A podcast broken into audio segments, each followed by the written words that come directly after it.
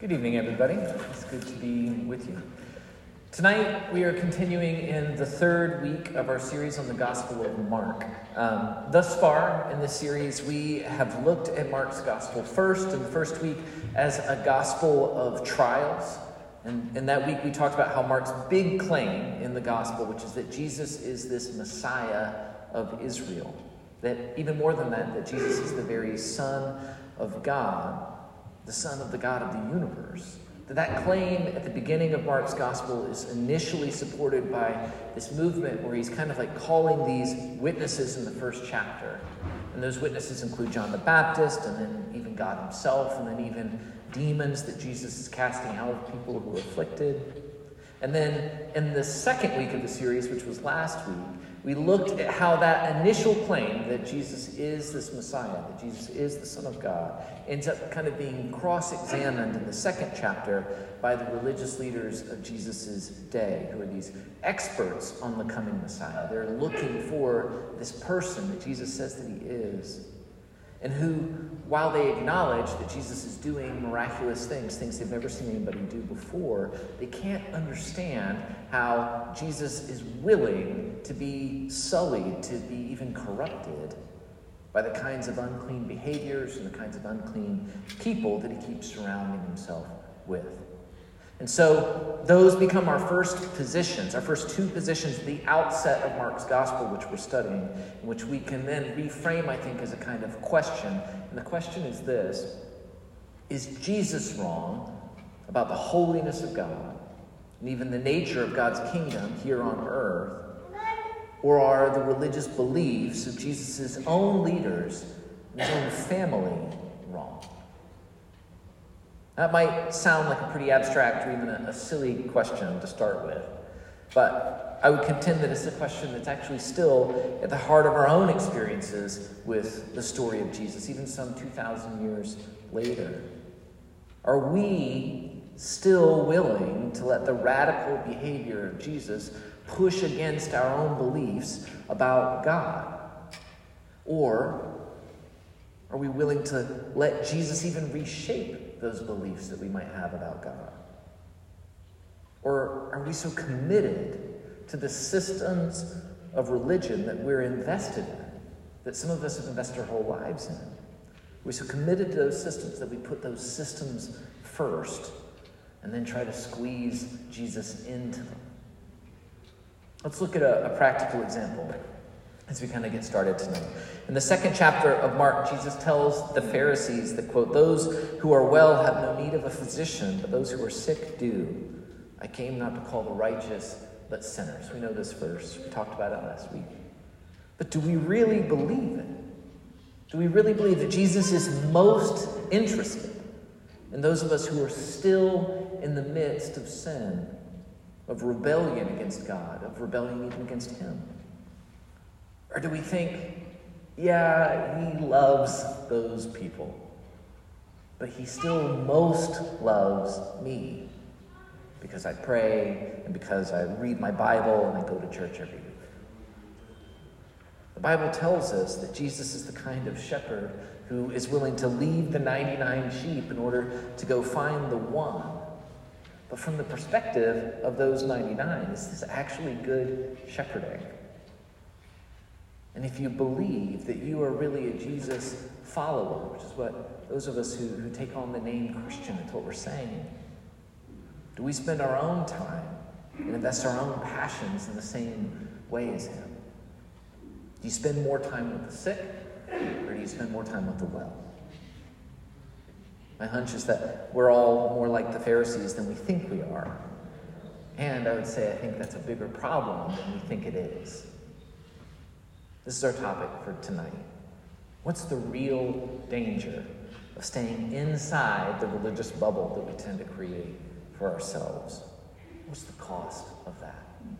Now, I've jumped right in tonight because the sermon was too long and I didn't want you to have to wait through like a million anecdotes and stories. But my apologies. Is normally we like to start with a joke or something like that, but I was, di- I diving right in. But there'll be lighter things down the road, I'm sure. But we're going to keep moving. So, as we pick back up at the end of Mark chapter 2, there are these two stories that are back to back that I think begin to dig into the issue that we're discussing tonight. And in the first of those stories, Jesus and his disciples are walking through this field on the Sabbath, and his disciples begin to, to pick heads of grain to eat. And we need to start, before we get into the story, by saying this that by Jewish law, eating the heads of grain in a neighbor's field is something that's legal to do. It's not theft, it's not illegal to do it. The question isn't whether you should be taking the heads of grain, the question is whether or not taking a head of a grain is work. Does it constitute work? Does it constitute, constitute reaping? Because that would be forbidden to do on the day of rest, on the Sabbath, and that's the day that this is happening. So, in any case, the Pharisees see Jesus' disciples doing this thing, and they say this to him. They say, Look, why are they doing what is unlawful on the Sabbath? And he answered, Have you never read what David did when he and his companions were hungry and in need? In the days of Abiathar the high priest, he entered the house of God and he ate the consecrated bread, which is lawful only for priests to eat. And he also gave some to his companions. And then he said to them, the Sabbath was made for man, not man for the Sabbath. So, what's the, the charge here by the Pharisees? So, the charge is you're breaking the law, right? And what's Jesus' reply to that? His reply is that the law, that the point of law is our health and not our piety. Pharisees then are treating the law as a way of distinguishing, I think, between the righteous and the unrighteous. That's what they use the law to do. They distinguish between the acceptable and the unacceptable, the in versus the out. But is the God, the question for us is, is the God who Jesus is revealing to us similarly concerned with such exclusions and judgments? In the next story, Jesus is, is in a synagogue. And a man with what the author describes as a shriveled hand is there. And Mark writes that there are some in the synagogue who see a, a conflict brewing. They know Jesus and he has how he has this odd compulsion everywhere he goes to heal people all the time. But they also know that once again, it's on the Sabbath, and healing constitutes a kind of work that's not to be done on that day. One wonders when we look at the story if Jesus is kind of being set up here to some degree, if the man with the, with the shriveled hand is a plant. Unclear. But in any case, here's what does happen Jesus said to the man with the shriveled hand, Stand up in front of everyone. And then Jesus asks them, Which is lawful on the Sabbath? To do good or to do evil? To save life or to kill? But they, and the they is ambiguous here, one presumes everybody, but they remained silent. He looked around at them in anger and deeply distressed at their stubborn hearts. And he said to the man, Stretch out your hand. And he stretched it out, and his hand was completely restored. And then the Pharisees went out and began to plot with the Herodians how they might kill Jesus. There are a few things to note here in the story. First, unlike in most other stories, it's notable that this man that Jesus heals doesn't ask for it. Doesn't seem to express any interest in it beyond that Jesus makes him stand up for everybody, and then it happens. There's something there that you should probably put a little asterisk by for yourself, right? Although we aren't going to dig too deeply in it tonight. The man doesn't ask to be healed. That's note one.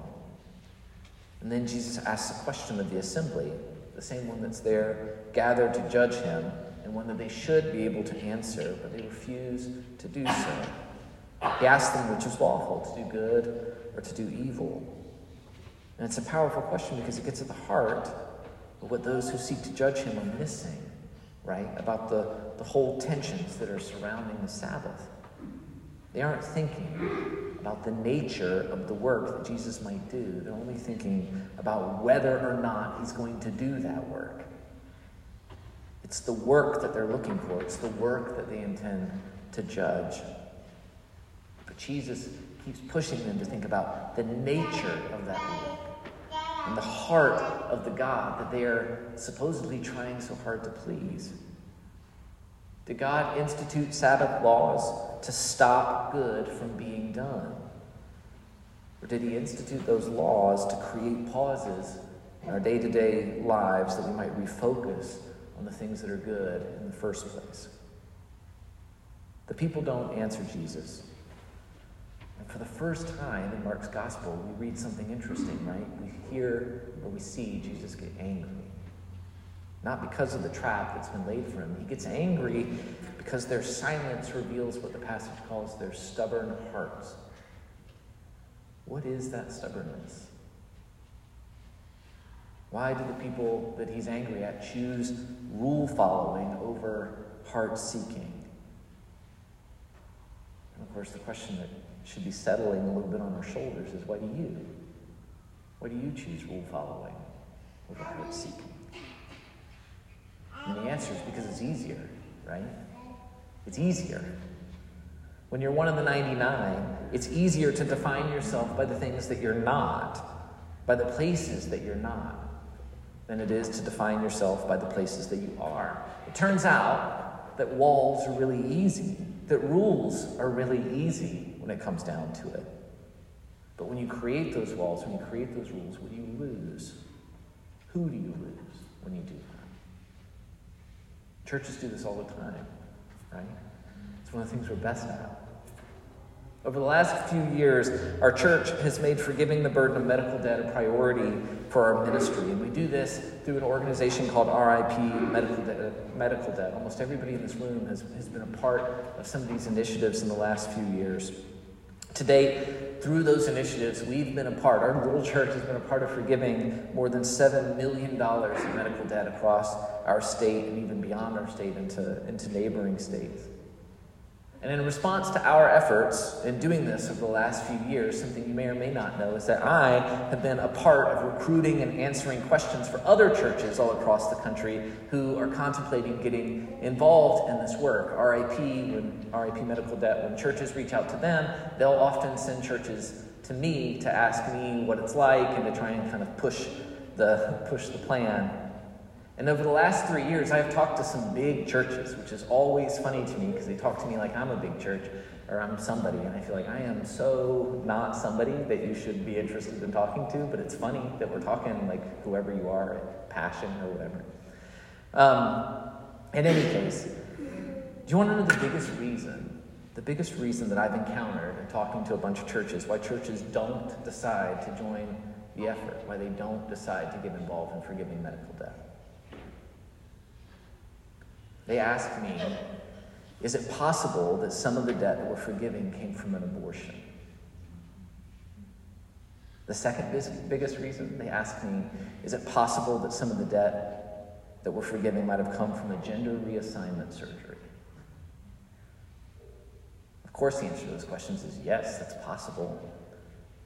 But also, I think it's worth asking what does it matter, right? The procedure has already taken place.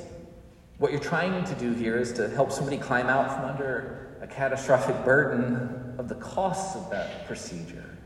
I remember in one of these calls one time I got um, a little more upset than I probably meant to, and I, I said something I pr- probably shouldn't have said. And I said to them, Well, personally, I'm pretty glad that God forgives the things that I have done that He disagrees with too.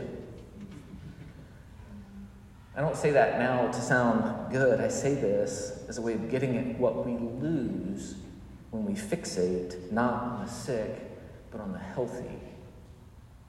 Not on the one, but on the 99. We lose sight of the actual Jesus who, who is difficult, a Jesus who's even scandalous, and a Jesus who is deeply distressed at the stubbornness of our hearts when we choose division. After all of this stuff, we get to a section in the text next that's probably going to require you to learn a new word, which, of course, you know I think is awesome. I love to share new words with all of you. But that word tonight is intercalation. Anybody? No? All right. I see some nodding. Good for you. Intercalation. Intercalation refers to the insertion of a thing that doesn't match in between two things that do match. You can think of it kind of as a sandwich. And it matters in our study of the Gospel of Mark because it's also a literary technique that Mark uses frequently in his writing, more so than in any other gospel. And it becomes central to kind of understanding some of the stuff that Mark is getting at.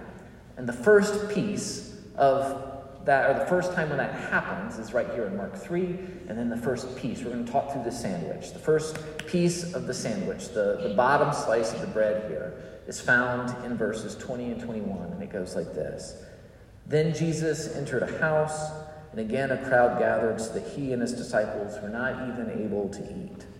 And when his family heard about this, they went to take charge of him, for they said, He is out of his mind. This is a pretty distressing bit of bread, right? To offer a bit of context here, we should note that family here is a pretty open term and it refers to this larger constellation of Jesus' relatives. And for a reason we'll get to in a second, it does not likely refer to his mother, Mary, or to his siblings at this point. And the issue here seems to be this that, that Jesus' ministry is creating a rift between his own circle, his relationship to his family, his business, his ability to care for his relatives and provide central things of value to him in his culture. And it's creating a rift between that circle and his new circle with his disciples and his other followers. And so, given the, the tenor of culture in the Near East in the first century, they have come to bring him back to his primary responsibility. That's slice of bread number one. And then we get the, the filling in this passage, the, the peanut butter and the jelly of this intercalation in verses 22 through 30, and it says this And the teachers of the law who came down from Jerusalem said, He is possessed by Beelzebul, by the prince of demons, he is driving out demons. So Jesus called them over to him and began to speak to them in parables. How can Satan drive out Satan? The kingdom is divided against itself, that kingdom cannot stand. If a house is divided against itself, the house cannot stand. And if Satan opposes himself and is divided, he cannot stand. His end has come. In fact, no one can enter a strong man's house without first tying him up. Then he can plunder the strong man's house. Truly, I tell you, people can be forgiven all their sins and every slander they utter. But whosoever blasphemes against the Holy Spirit will never be forgiven they are guilty of an eternal sin. And he said this because they were saying to him, he has an impure spirit. So the way this sandwich works, like there was no section break, there's no division between these moments. We have Jesus' family comes to get him, and then whole thing about Jesus serving the devil and that being why he can cast out demons. And then we'll get to the next slice here in a minute. But we're going to talk about that, that middle part. So what's going on here? It would seem that those people who were silent in the synagogue in the previous passage when Jesus healed the man with the shriveled hand have found their voice suddenly. And what they have decided is this what they've decided is that the reason that Jesus has power, that Jesus seems to ignore Sabbath rules, is because Jesus is possessed by the prince of demons. And this is their solution to the Jesus riddle, right? The demons have power, and the demons don't care about God's laws. And so, if he's working with the demons, all of this stuff makes sense, like how he could have power and at the same time not be pure. And so, what's Jesus' response to all of this? Well, very famously, he tells them that a house divided against itself can't stand. If he's possessed by a demon, then why is he going around casting out demons, right? What is the fruit then his perceived heresy actually look like?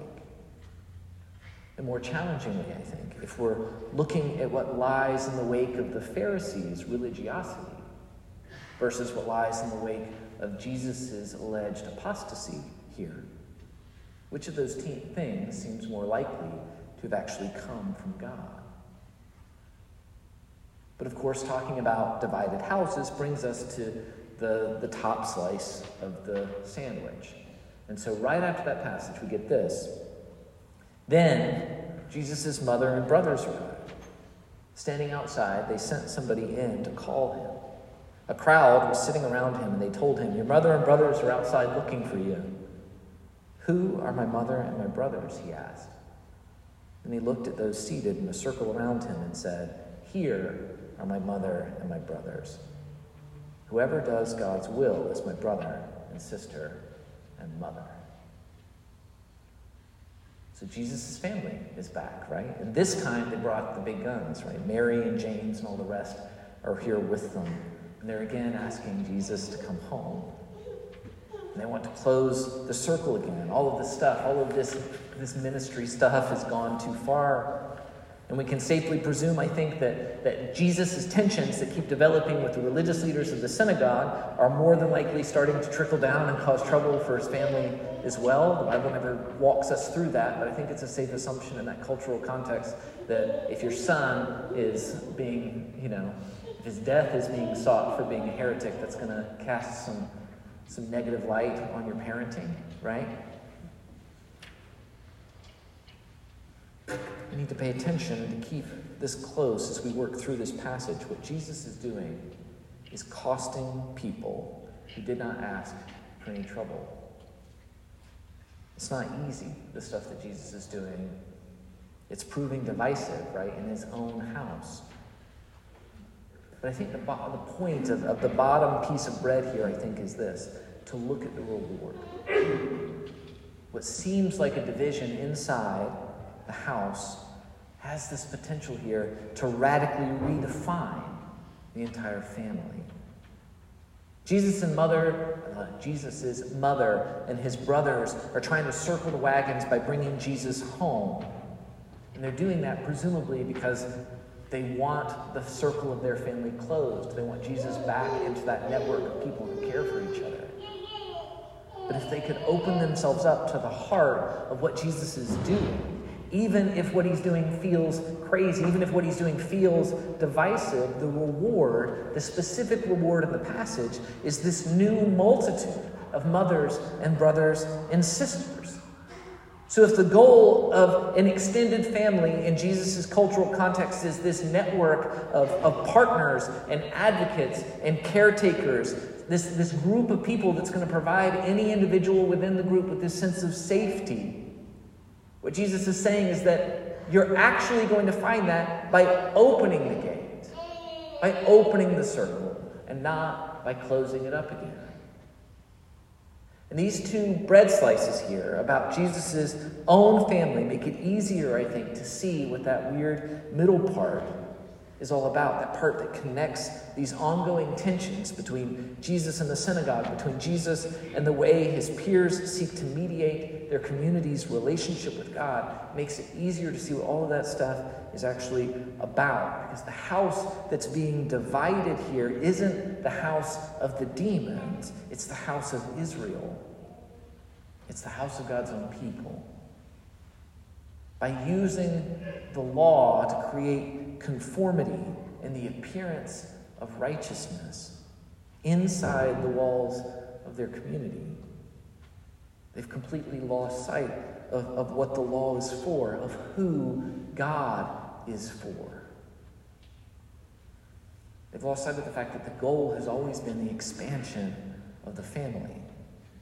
The goal has always been the healing of the sick. The goal has always been to seek the one and to bring it back to the 99. And the absolute bedrock promise in God's relationship with Israel is one that was found in the very moment that God made his first covenant with their patriarch Abraham, the, the moment when Israel as a people came into being. And we read about that in the book of Genesis, at the very beginning of the Bible, in chapter 22, where God tells Abraham this He says, Through your offspring, all nations on earth will be blessed because you have obeyed me. Israel exists as a nation, not like other nations. They exist as a nation in order to give the world an image of what it means to be God's people, that those other people might also come to know Israel's God. If every other nation that's ever been has always, on some level, tried to establish itself by creating a wall around what is it and what is not it, Israel is the one nation built on a different principle in which going from the middle, from the inside to the outside, has always been the whole point to bring the outside in. And at the beginning, we asked this question, right? Is Jesus wrong about the holiness of God and even the nature of God's kingdom here on earth? Or are the religious beliefs of Jesus' own leaders and Jesus' own family wrong? And as we begin to close, we have to turn that same question, I think, on ourselves, right? Is Jesus wrong about the holiness of God and even the nature of God's kingdom here on earth, or are we wrong? It's easy to do what I did earlier, right? It's easy to point at churches who are afraid of being associated with topics like abortion or gender reassignment and who choose to keep their proverbial doors closed to such things, it's easy to point at them and say that they're the ones behaving like the Pharisees here. But the bread, but the bread slices in the passage from Mark 3 aren't Pharisees that are criticized, right? The bread slices are about Jesus' own family who worry that he's overextending himself, who worry that they're losing him and that he's forgetting about them. They don't say anything in that passage about the people that Jesus is hanging out with as being unclean or beneath him. That's not what's troubling his family. But they still want, the family still wants to stick to what they know. They still want to stick to what makes them feel safe. And as we move ahead in this season as followers of Jesus, we have, we have to keep letting the radical inclusiveness of Jesus, even maybe the reckless inclusiveness of Jesus, challenge and convict us. We have to look in the mirror ourselves and not just point at big churches who say things we disagree with, but look at ourselves and ask ourselves, where are we spending our time? How small did you let your circle get in these last two years? Mine got pretty small. What if the real way, what if the real way to health stepping out from where you're comfortable?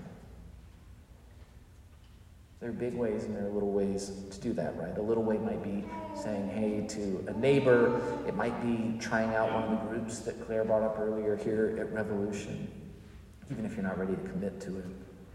But it might be something bigger, too. It might mean opening yourself up to a picture of inclusivity and grace that stretches where you're comfortable.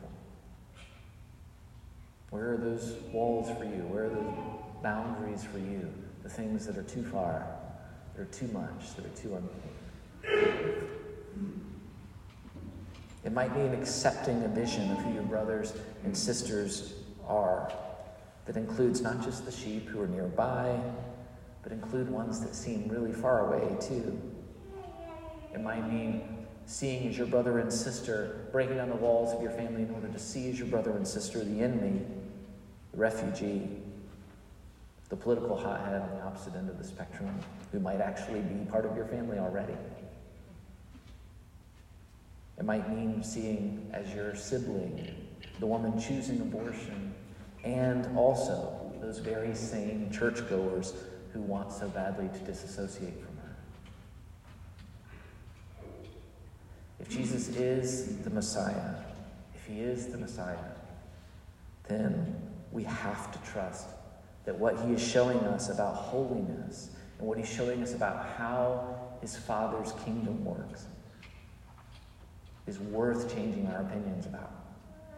It's worth pushing on us and changing the way we think, even if it's hard. We have to be seekers of that kingdom, not people who are overconfident that we've already found it. So, how can we do that? How can we continue to be people seeking his kingdom? I think we have to do it one way or the other.